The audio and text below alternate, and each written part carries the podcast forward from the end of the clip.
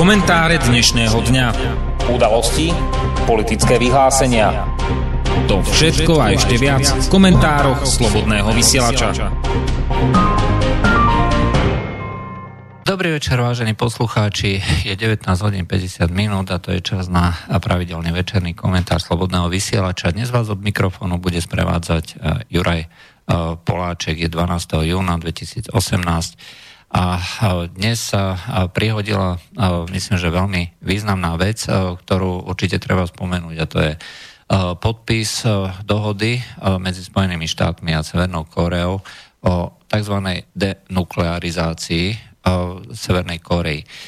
To je samozrejme významná vec, pretože každý, kto sa zaoberá nejakou tou zahraničnou, zahraničnou politikou a bezpečnostnou situáciou, tak vie alebo určite zachytil, že táto, táto povedzme, schopnosť Severnej Korei ohrozovať rôzne krajiny, minimálne teda Japonsko, Južnú Koreu a podľa všetkého, respektíve podľa vývoja by určite mohli dosiahnuť časom aj základňu Guam, je to je americká základňa v Pacifiku, teda v západnom, v západnom Pacifiku.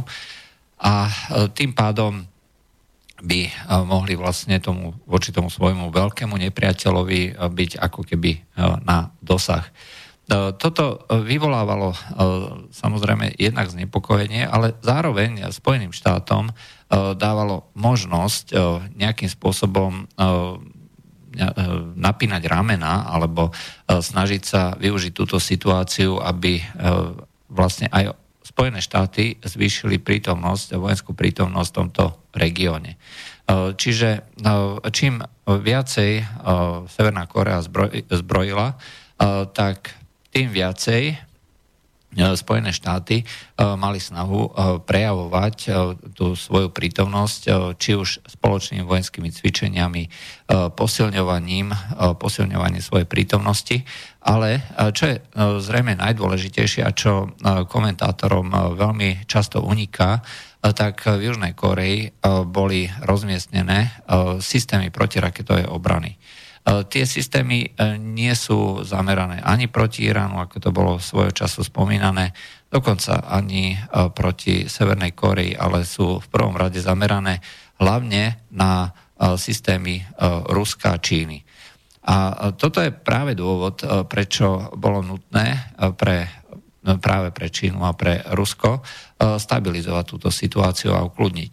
V skutočnosti Donald Trump na to mal len pramalú zásluhu a málo kedy vidno taký veľký humbug a taký veľký, veľký hurhaj okolo niečoho, na čom ten dotyčný človek nemá reálne takú zásluhu, ako si pripisuje. Donald Trump je obchodník, to znamená, že vie využiť všetko to, čo sa mu ponúka a táto príležitosť dohodnúť v úvodzovkách mier so svojím tradičným nepriateľom, ktorý bol vždy znázorňovaný ako v tej osi zla, ako jedno z tých dôležitých ohniviek, bolo samozrejme veľmi vítanou príležitosťou, ako zlepšiť si a zvýšiť PR. Tá dohoda v podstate nič neznamená. Dokonca medzi riadkami vykopáva Spojené štáty z Korejského poloostrova a umožňuje sa zbaviť aj Južnej Koreji, Eh, pre Južnú Koreu eh, zbaviť sa prítomnosti Spojených štátov. Totiž eh, tam sa nehovorí o tom, že Severná Korea sa zbaví atomových zbraní. Hovorí sa len o tom, že zastaví testy, rakie testy nukleárnych zbraní a že sa bude rokovať. A tie rokovania majú viesť tomu, že sa bude denuklearizovať celý korejský poloostrov, čiže nie len Severná Korea, to je dôležité.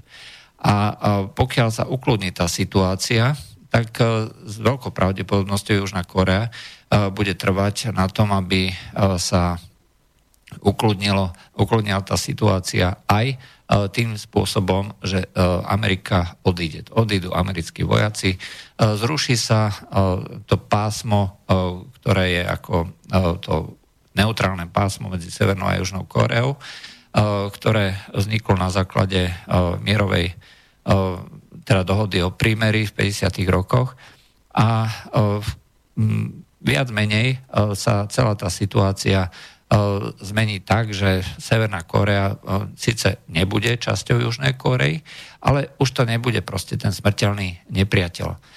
Čo je dôležité tiež, že Donald Trump teda tvrdí, že dáva alebo chce dať alebo aspoň chce, aby to vyzeralo, že dáva Severnej Koreji nejaké bezpečnostné záruky.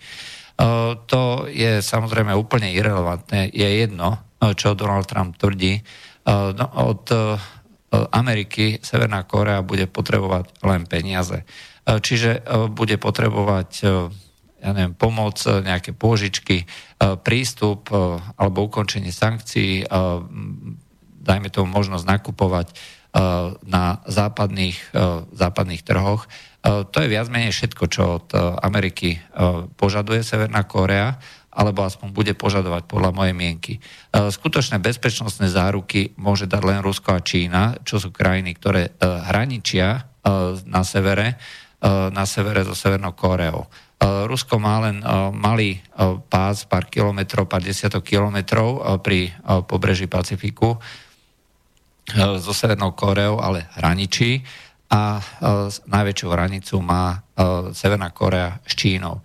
Čiže dá sa povedať, že táto krajina je ako keby takým predpolím týchto dvoch hlavných a kľúčových protivníkov Spojených štátov. Preto bolo pre nich veľmi dôležité, že sa podarilo a doslova prinútili Severnú Kóreu uh, ísť do toho, uh, do toho dílu. Ešte minulý rok uh, Severná Kórea skutočne napínala svaly, robila jadrové pokusy, skúšala, skúšala nejaké rakety vypustiť, vypúšťala teda jednu za druhou, dokonca aj z ponoriek sa pokúšala takéto niečo, čo samozrejme bolo z hľadiska Spojených štátov e, niečo, čo e, im, teda ako som povedal, umožňovalo e, zvyšovať aj retoriku, aj vojenskú prítomnosť. Súčasťou tej dohody je aj, že sa zniží tá retorika, a teda, že už sa nebudú obviňovať, že to je os zla, že to je proste krajina, ktorá ktorá je satanom alebo niečo podobné, že už proste nebudú, nebude tá retorika nastavená na vyvolávanie tých nepriateľských nálad. Neviem, či si Spojené štáty, respektíve Donald Trump uvedomujú, že čo všetko sa za touto dohodou môže v konečnom dôsledku skrývať.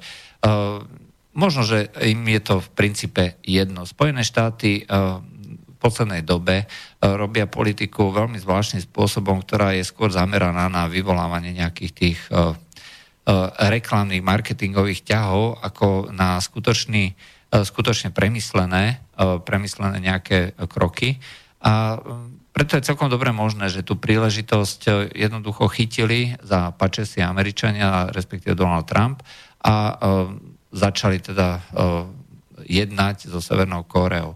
Historicky eh, je to prvýkrát, čo na takejto úrovni eh, je eh, líder Severnej Koreji spolu s tým americkým prezidentom, že si podávajú ruky, že majú podpisy na spoločnom dokumente.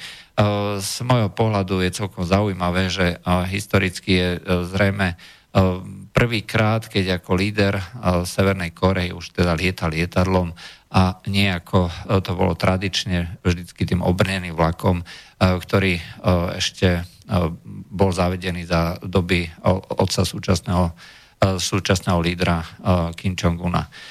To samozrejme potom vedie k tomu, že tá krajina, pokiaľ sa podarí všetko tak, ako si zrejme predstavujú, nestane sa demokraciou, to je zbytočné očakávať, stane sa zrejme e, nejakou takou mm, riadenou totalitou e, s otvorenými hranicami, čiže umožní sa, umožní sa podnikať, umožní sa dovážať nejaký tovar a riadenie krajiny si zrejme ponechá stále armáda a rodina Kimovcov, teda Kim Jong-un, jeho manželka, prípadne nejaké ďalšie, ďalšie členovia rodiny. Zrejme to bude nejaký podobný model ako, ako v Číne, kde to všetko riadi komunistická strana a kde, umožňuje, kde sa umožňuje ľuďom takisto cestovať, takisto vytvárať nejaké hodnoty, obchodovať, zvyšovať teda životnú úroveň, čo je zrejme asi najpodstatnejšie a v konečnom dôsledku z toho majú tí ľudia samozrejme ďaleko väčší prospekt, než keby žili len v čistej totalite, kde by všetci boli rovnako chudobní. Tá príjmová a majetková nerovnosť sa samozrejme týmto prudko zvýši a už to nebude tá krajina, ako dovtedy bola predstavovaná, že proste všetko bolo zadarmo, ale nikto nemal dokopy nič. Takže už aj teraz uh, na trhoch uh, niekde, niekde tí šmelinári dokážu prepašovať rôzny tovar. Je možné kúpiť rôzne veci zo západu a súčasná korejská vláda nad tým ako keby tak privierala oči. V momente, ako sa otvoria hranice, tak ten efekt bude ďaleko, ďaleko silnejší Eh, Južná Korea bude chcieť eh, teda vidieť eh, svoje korene, lebo Korejci sú tradične veľmi spätí v rodine a predelením Koreji sa došlo, došlo vlastne k rozdeleniu rodín, čo znášajú historicky veľmi ťažko. A budú chcieť cestovať jednak zo Severnej Korei, tam bude zrejme veľký pretlak tých ľudí, ktorí budú chcieť odísť. Naopak, E, pokiaľ Južná Korea otvorí e, hranice, tak e, sa zrejme zvýši konkurencia na pracovnom trhu. Ťažko povedať, že či to bude viesť k nejakým pozitívnym efektom, pretože vieme veľmi dobre, ako čo sa vlastne stalo keď po zlúčení západného Nemecka a východného Nemecka. Napriek tomu, že 20, vyše 20 rokov E, sa nalievajú peniaze do východného Nemecka, stále tá životná úroveň je rozdielna a e, stále Nemci musia platiť e, daň. Toto samozrejme nehrozí, pretože tie krajiny sa určite nespoja. Ten rozdiel je príliš veľký medzi týmito dvoma krajinami a, nehovoriac o tom, že líder Severnej Korei sa určite nebude chcieť vzdať svojej moci. Uh, chce v princípe len to, čo videl na západe, keď študoval vo Švajčiarsku, uh, aby uh, sa dostal legálne a legitímne k možnosti cestovať, k možnosti získavať rôzne veci zo západu, aj pretože je známy, známy tým, že si jednoducho dopraje. Takže toto všetko sa mu otvorí a ľudia z toho budú mať samozrejme prospech. V konečnom dôsledku sa tá situácia, pokiaľ všetko dobre pôjde a pokiaľ tie jednotlivé rozhovory sa ukončia úspechom, tak vznikne jednak krajina, ktorá sa stane rozhodne jedným z ekonomických tigrov sveta, pretože eh, Severná Korea je extrémne podfinancovaná eh, a tá infraštruktúra je tam jednoducho biedna, je zanedbaná a bude tam treba obrovské množstvo investícií. Tí Korejci sú tradične, sú tradične nastavení na nesmierne tvrdú prácu. Číňania samotní využívali to, že nebolo možné si v Číne, teda v Koreji zarobiť a v tom prihraničnom pásme otvorili veľké množstvo fabrík, e, hlavne teda textilných, ale aj rôznych ďalších, kde využívali lacnú, ešte lacnejšiu pracovnú silu, ako, ako sú čínske, e, čínsky robotníci. No a e, zo Severnej Korei tam proste pracovali skutočne za pár, za pár juanov, čo pre tých Korejcov znamenalo ďaleko viacej ako pre tých obyčajných Číňanov No a e, pokiaľ sa celá tá výroba už legálne presunie do Severnej Korei, tak e, bude to mať e, podobný priebeh ako všade inde v Ázii, po svete. Najprv sa otvoria montovne, najprv sa otvoria takéto dielne, okamžite potom začnú rásť aj domáci podnikatelia a priebehu 20-30 rokov začnú budovať vlastné firmy, ktoré budú stále úspešnejšie a budú sa presadzovať aj na západe. Ale toto je dlhodobá perspektíva, kde tie základy sa tvoria teraz. A je dôležité, v podstate je jedno, že kto to podpísal, či to podpísal Donald Trump, alebo či to podpísal Xi Jinping. Je dôležité, že sa vôbec začalo s, týmto, s takýmto niečím a ukazuje to, na vyspelosť, vyspelosť diplomácie týchto azijských krajín a Ruska, ktoré takýmto nenápadným spôsobom dokážu v podstate zmanipulovať to dianie, takže je to v konečnom dôsledku v ich prospech. Keď si totiž zrátate, že čo sa momentálne deje, tak zistíte, že tá situácia vo svete sa skutočne prudko mení. Nie len to, že nedokážeme na západe reagovať na tieto, na tieto jednotlivé zmeny, ale eh, dochádza aj k prudkému poklesu eh, nielen politického a vojenského, vojenskej síly a vojenského významu, ale dochádza aj k poklesu ekonomickému. Čína je momentálne dneska zhruba na necelých dvoch tretinách toho hrubého výkonu ekonomiky voči Spojeným štátom. To znamená, že keď si zrátate ako množstvo dolárov alebo proste e, prerátané na doláre e, niečo e, podľa súčasného kurzu, tak dostanete zhruba dve tretiny toho výkonu. Lenže keď si zrátate, čo všetko si dokážete kúpiť za tie peniaze v Číne, čo si dokážete kúpiť za, tý, za to isté, za to isté množstvo toho hrubého domáceho produktu v Amerike, zistíte, že Čína je skoro štvrtinu väčšia než Spojené štáty. Čína je dneska podľa tej parity kúpnej sily, ako sa tomu hovorí, e, jednoznačne najväčšou ekonomikou na svete a ten pomer stále rastie. Na rok 2018 sa podľa Svetovej banky predpokladá, že to bude e, že Čína bude mať okolo 25 biliónov e, podľa parity kúpnej sily a Spojené štáty len okolo 20. O týchto číslach sa málo hovorí, ale ukazuje to, že tie čísla sú skutočne zradné a treba to dávať do správneho pomeru, e, pretože to umožňuje vedieť alebo vidieť, čo si tá krajina za to môže zaobstarať alebo kúpiť. E, komentovali sme, že e, v našich novinách sa vôbec ne, ne, nejakým spôsobom nediskutovala Šangajská organizácia spolupráce.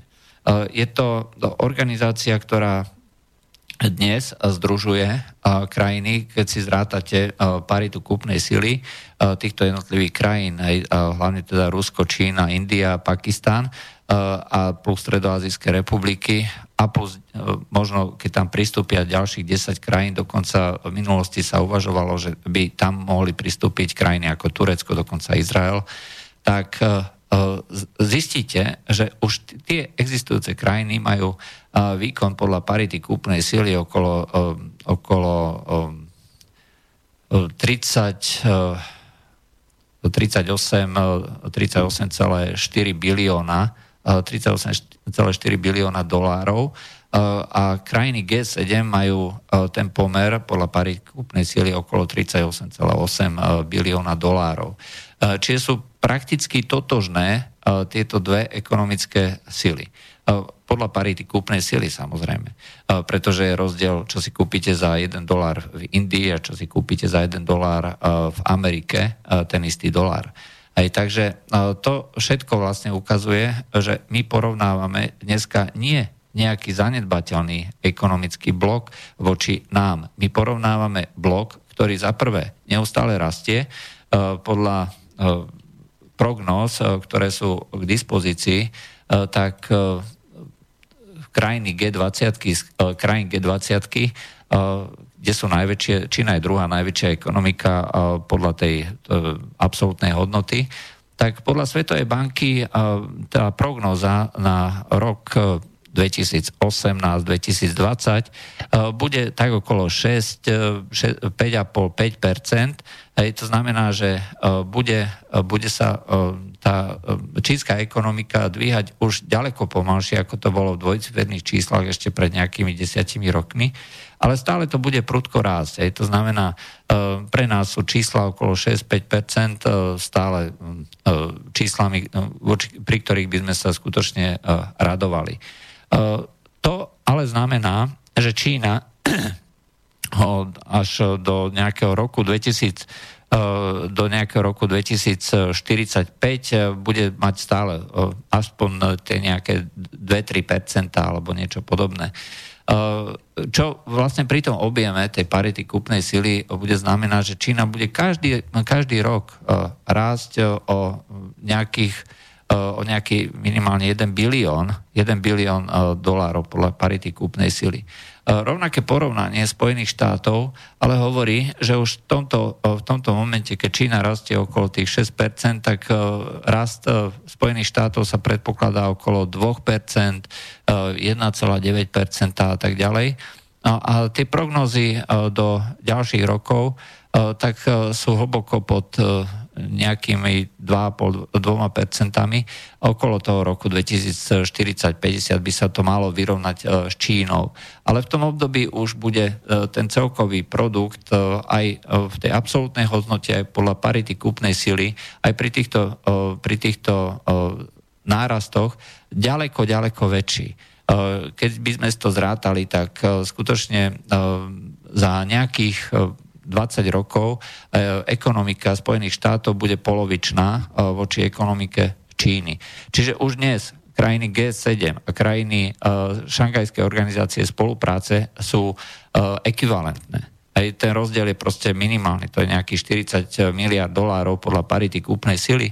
A už budúci rok bude pri prognozovaných nárastoch väčší celkový objem hrubého domáceho produktu týchto krajín Šangajskej organizácie spolupráce.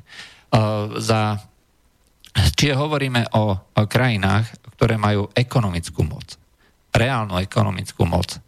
Hovoriť o tom, že to je niečo zanedbateľné, to je proste e, sypanie si piesku do očí, alebo teda e,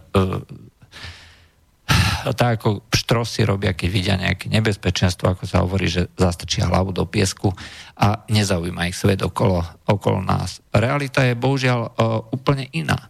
Realita je uh, taká, že uh, v tej, v tej východnej časti Ázie sa dnes rozhoduje o budúcnosti sveta. Donald Trump možno to cíti, možno to vie, ale rozhodne neprejavuje tú agilitu, ktorú by, ktorú by mal, pretože robiť kroky, ktorými chce sa nejakým spôsobom ohroziť či už Čínu alebo Rusko, zrejme neprinesú nič dobré. Je ťažko pochopiteľné, že akým spôsobom sa vlastne bude vyvíjať celá tá americká politika, pretože je tam veľa rôznych takých e, prúdov, názorov e, a je to viac kolajné. Tá politika e, je skutočne veľmi divná a nedá sa celkom dobre prognozovať. V skutočnosti je tam minimálne tri také centrá moci. Donald Trump ako so svojimi, so svojimi názormi, ktoré sa môžu realizovať cez ľudí, ktorých si on vie dosadiť v tej zahraničnej a obranej politike. E, potom sú tam tajné služby, aj e, ten tzv. deep state, hlboký štát, ktoré takisto majú určité zámery a chcú robiť rôzne zmeny režimov, podvratné akcie. A ukazuje sa, že veľmi dôležitou veľmi dôležitou silou, politickou silou v tejto zahraničnej politike môžu byť, môžu hrať vojaci. Eh, pred 4 dňami sa stretli eh, eh, náčelník, teda predseda zboru náčelníkov štábov, Joe Danford s predsedom generálneho štábu ruskej armády Gerasimovom, stretli sa vo Fínsku. A to je stretnutie, ktoré aspoň podľa popisu komentátorov bolo nesmierne plodné, na rozdiel treba od e, týchto rozhovorov v Severnej Koreji. A vyzerá to, že vojaci sa rozprávajú. Bez ohľadu na to, akým spôsobom komunikujú politici, aké sankcie sa zavádzajú, vojaci proste vedia, že tá zodpovednosť je na nich. E, jednoducho e, už nejakých 30-40 rokov vieme, že neexistuje žiadne víťazstvo vo vojne. Existuje len možnosť zničiť sa navzájom. A tí vojaci proste robia všetko preto, aby nedošlo k nejakej eskalácii, aby nebola jedna alebo druhá strana dotlačená do toho, že bude musieť alebo bude cítiť, že musí reagovať spôsobom, ktorý bude, bude zničujúci. Je to veľmi dôležité práve kvôli tomu, lebo títo dvaja hlavní šéfovia armád sa v podstate stretnú a hneď na to prichádza do oblasti Sýrie, bavia sa o Sýrii, samozrejme, to je najdôležitejšia téma, pretože tie armády sú jednoducho v styku a, a sú na dohľad e, nielen lietadla, ale aj vojnové lode, ponorky a špeciálne sily.